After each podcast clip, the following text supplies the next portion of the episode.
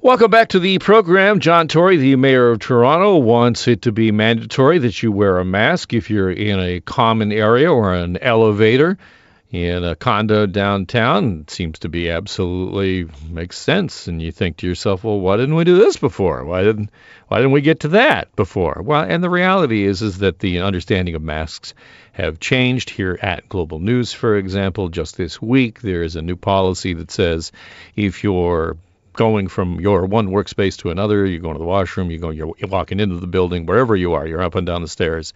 Put on a mask. So all of a sudden, you have a situation where you know, I've been working here. Uh, at our Don Mills studio since the pandemic hit. I never worked from home. I'm one of the few that have continued to come in here to the TV studio where I also do the radio show as well.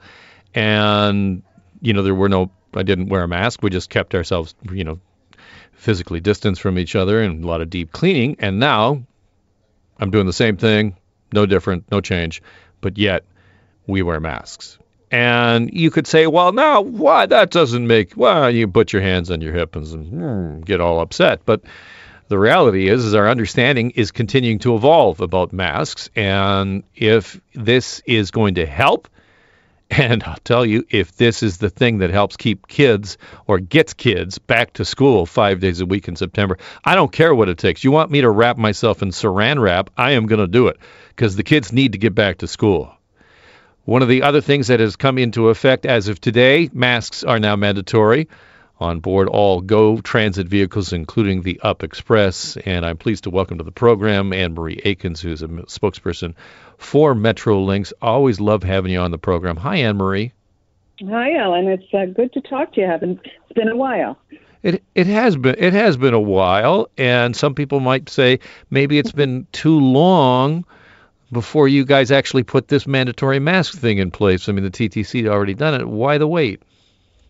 Well, I think you you said it right, uh, Alan, in in uh, that this has been an evolution of our understanding of masks, and uh, the reality is when the COVID first hit, the lockdown happened.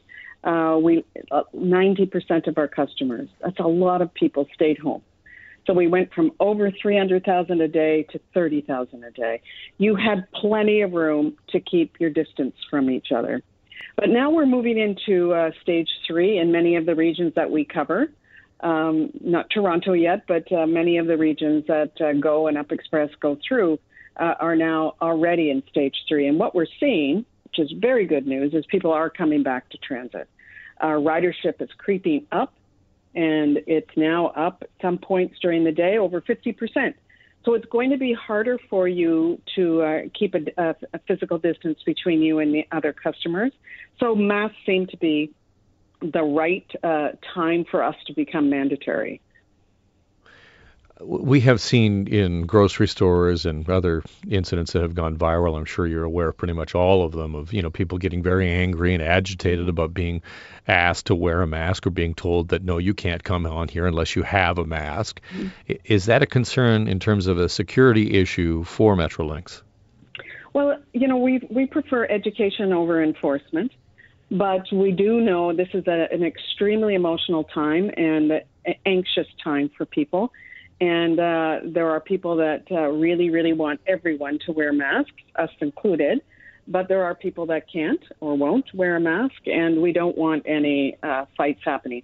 We already did see some instances where people got angry with each other, and we are asking people to be patient with each other and understanding. There are people that can't wear uh, uh, face coverings for a variety of reasons, but um, so that isn't the way to go. You can't, uh, uh, I think, uh, this isn't a situation where ticketing or throwing people off transit or getting into fights is the, the right right course of action. It's we really need to educate people because there is still surprisingly even after 4 months lots of misinformation out there. In terms of and uh, part of your policy, pretty much everyone's policy is this that, you know, masks are not required for those that have a medical reason not to wear them.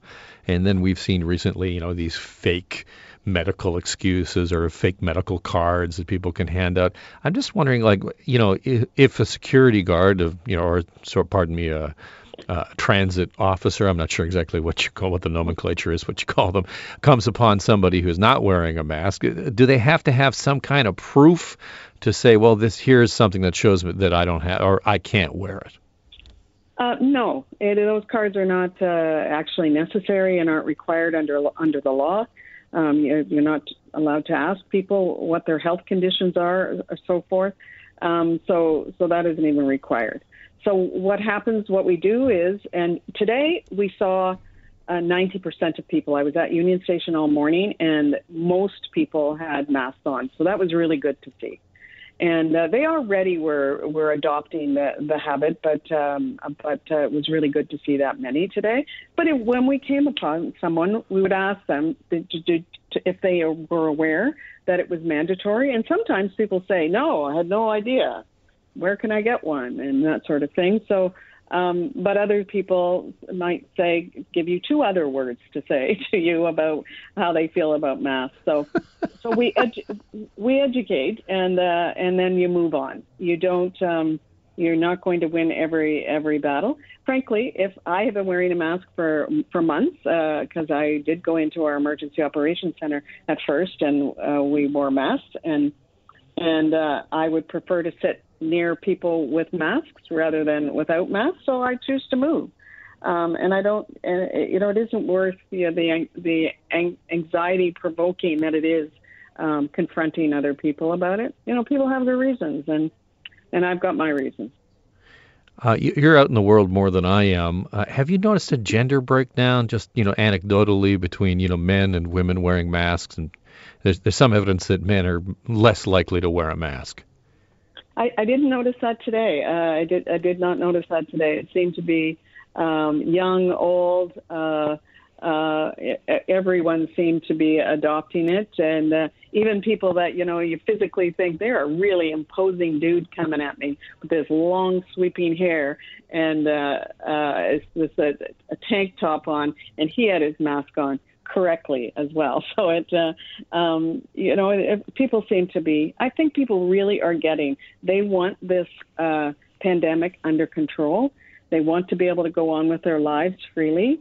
Uh, it's wearing thin on all of us, and uh, and uh, I think they're trying to be uh, adapt and be sensitive to one another and uh, and get on with their lives. I saw a group of there was eight eight women, uh, probably all over the age of 65. They were going all masked, going for to getting on a train, going to Oakville to take a walk on their waterfront there because we have lots of good waterfronts all along the lakeshore line, and that's how they were adapting to it and uh, keeping themselves safe at the same time. Speaking with Anne Marie Aikens, who's a spokesperson and communications expert for Metrolinx. And because you're a communications expert, let me ask you this. In our last segment, I really went through the numbers showing that uh, COVID is jumping up amongst uh, younger people. We saw the numbers from the province today 203 new cases, and a big proportion, big uh, number of those 40 and under. From a communications point of view, how do you think we reach younger people about the danger of COVID 19 in a way that we're obviously not doing right now? Well, I think they know of the dangers, but they don't see take it in personally. And so I think one of the ways we reach them is that my wearing a mask is going to stop me from getting COVID. It's going to stop um, me from giving it to anybody else if I am walking around and not realizing I have it. And so I may not give it to somebody that's uh, um, much more vulnerable in their health status than I am, and uh, and that's what we're in this for is to to the real reason why we're wearing it uh, is to protect those around us, and that you may be young and um, and strong and healthy and think I could get over that no problem, and I need to get on with my life. Well, the mask will help you get on with your life. It's uh, a very small price uh, to pay and that's why I think it's even more important now as we're expanding, uh, you know, starting to go into stage three throughout the, the GTHA. It's even more important that we add that to all of the other things that we're doing to protect ourselves because it's not just about masks. All right, now if you could just get that message into a TikTok, I think we're in business. Anne Marie Aikens right. is uh, spokesperson for Metrolinx. Always great talking to you, Anne Marie. Appreciate it. Nice talking to you, Alan.